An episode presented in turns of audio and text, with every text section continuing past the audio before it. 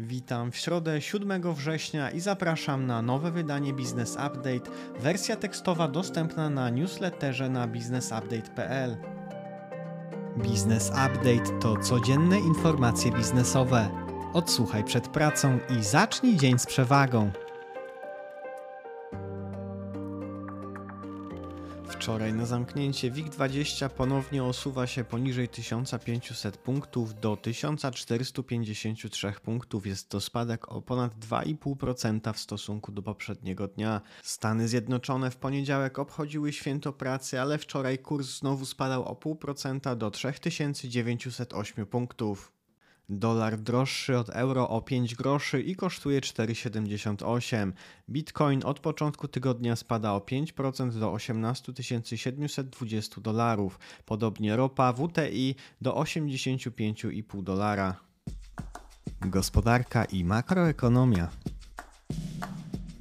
Podczas forum ekonomicznego w Karpaczu KGHM zawarł list intencyjny z rumuńską firmą Nuclear Electrica w zakresie wdrożenia reaktorów modułowych SMR.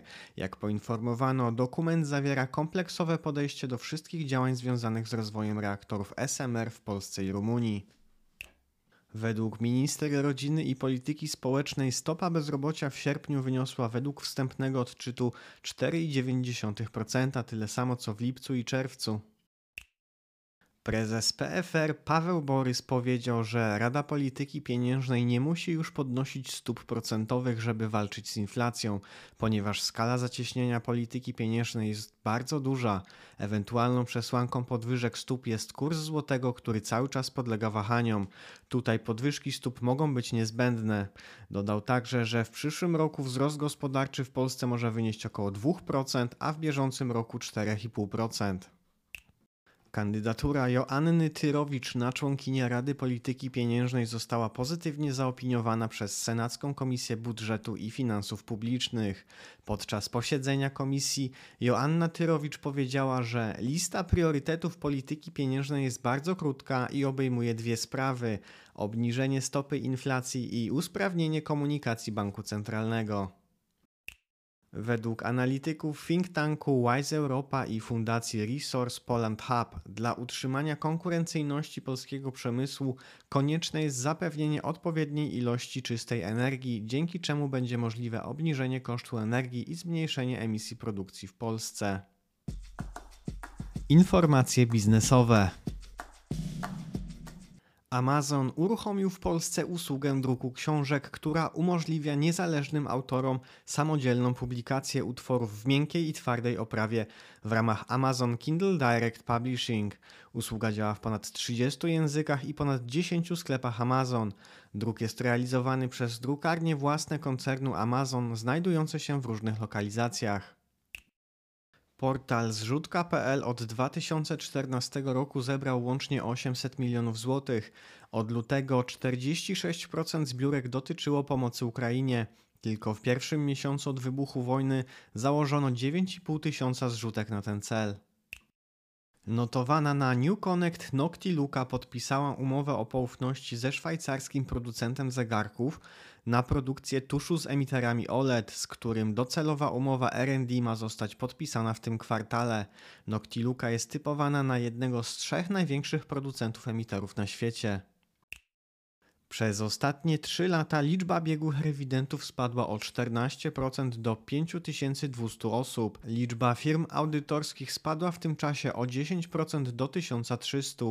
Powodem spadków jest rosnąca automatyzacja zawodu. W zeszłym roku firmy audytorskie łącznie wypracowały 2 miliardy 100 milionów złotych przychodów, z czego jedynie 37% dotyczyło badań ustawowych. Główny Instytut Górnictwa przebada próbki węgla bloku energetycznego w Jaworznie 7 lub 8 września celem ustalenia jakości spalanego paliwa. W piątek Tauron i Rafako spotkają się w prokuratorii generalnej na mediacjach. Instagram otrzymał karę od Irlandzkiej Komisji Ochrony Danych na 402 miliony dolarów za niewłaściwe obchodzenie się z danymi nieletnich. CFO spółki Bed Bath Beyond, która zajmuje się sprzedażą wyposażenia wnętrz, Z uwagi na kłopoty spółki i planowane cięcia budżetowe popełnił samobójstwo. Spółka w ostatnim czasie była tak zwanym mem stock, czyli aktywem, którego cenę sztucznie windowali forumowicze Reddit. Fuzje i przejęcia, inwestycje i venture capital. PKO BP pomimo ukończonego badania due diligence nie sfinalizował zakupu pozostałych 66% udziałów banku pocztowego od Poczty Polskiej. W 2019 roku dokonał całkowitego odpisu aktualizującego na posiadanym pakiecie udziałów. Prezes PKN Orlen poinformował, że fundusz Orlen VC przeprowadził inwestycje w udziały trzech spółek i dwóch funduszy. Celem inwestycji była m.in. austriacka firma Eologic, specjalizująca się w monitoringu i poprawie efektywności turbin wiatrowych i irlandzka spółka Invert Robotics, która produkuje roboty do inspekcji przemysłowych. Prezes podkreślił, że Orlen VC poszukuje podmiotów, których technologie mogą wesprzeć rozwój grupy Orlen. Inwestycje mają charakter długoterminowy.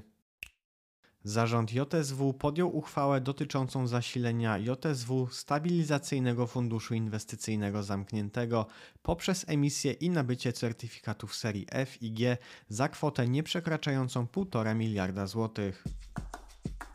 Prawo i podatki. Nadzwyczajne walne zgromadzenie Sea Games odstąpiło od rozpatrzenia uchwały w sprawie przekształcenia spółki w spółkę europejską. Powodem jest brak zatwierdzenia przez sąd rejestrowy biegłego rewidenta wybranego przez spółkę na potrzeby przekształcenia. Przypomnijmy, że w lipcu podmiot poinformował, że zamierza dokonać przekształcenia w spółkę europejską, co miało ułatwić głównie funkcjonowanie w przypadku notowania akcji spółki na dwóch giełdach, tzw. Tak dual listing. Zgodnie z interpretacją dyrektora KIS, e, ulga na ekspansję nie przysługuje firmom handlowym, jedynie firmom zajmującym się działalnością produkcyjną. Interpretacja dotyczyła handlu owocami z wykorzystaniem własnych opakowań. Według interpretacji dyrektora KIS udzielający korepetycji nauczyciel może zapłacić 8,5% zryczałtowanego podatku. Do działalności musi wpisać numer PKWiU z działu 85. Zgodnie z interpretacją KIS, zakwaterowanie gwarantowane przez pracodawcę to przychód pracownika i musi zapłacić od niego PIT. Dyrektor KIS wyjaśnia, że w odniesieniu do przekazania lokali mieszkalnych pomiędzy członkami rodziny zdarzenie jest zwolnione z podatku od czynności cywilnoprawnych. Nie dotyczy to jednak przekazania piwnicy lub garażu.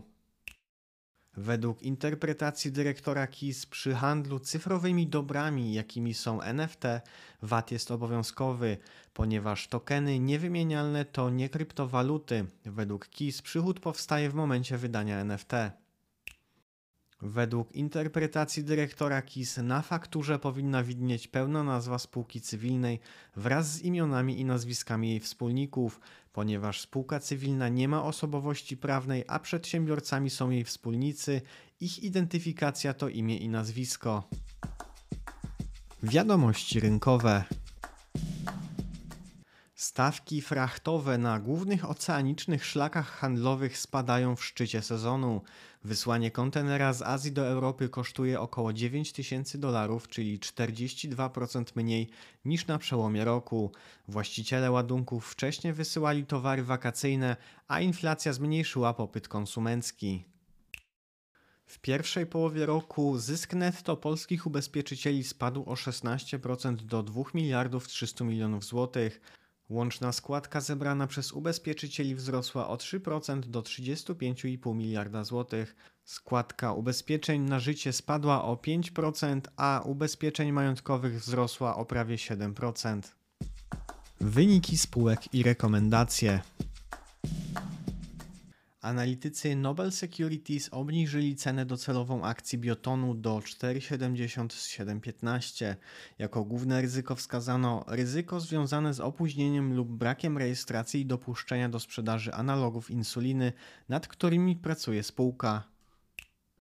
Biotechnologiczna Selvita poinformowała, że w pierwszym półroczu przychody są szacowane na 200 milionów złotych, czyli o 40% więcej rok do roku, a zysk netto na 33 miliony złotych, co oznacza wzrost o prawie 80%. Spółka prowadzi zaawansowane rozmowy akwizycyjne, przejęcia sfinansuje z pozyskanego długu. Przychody grupy Wojas naraz stojąco od stycznia wzrosły o 40% do 137 milionów złotych.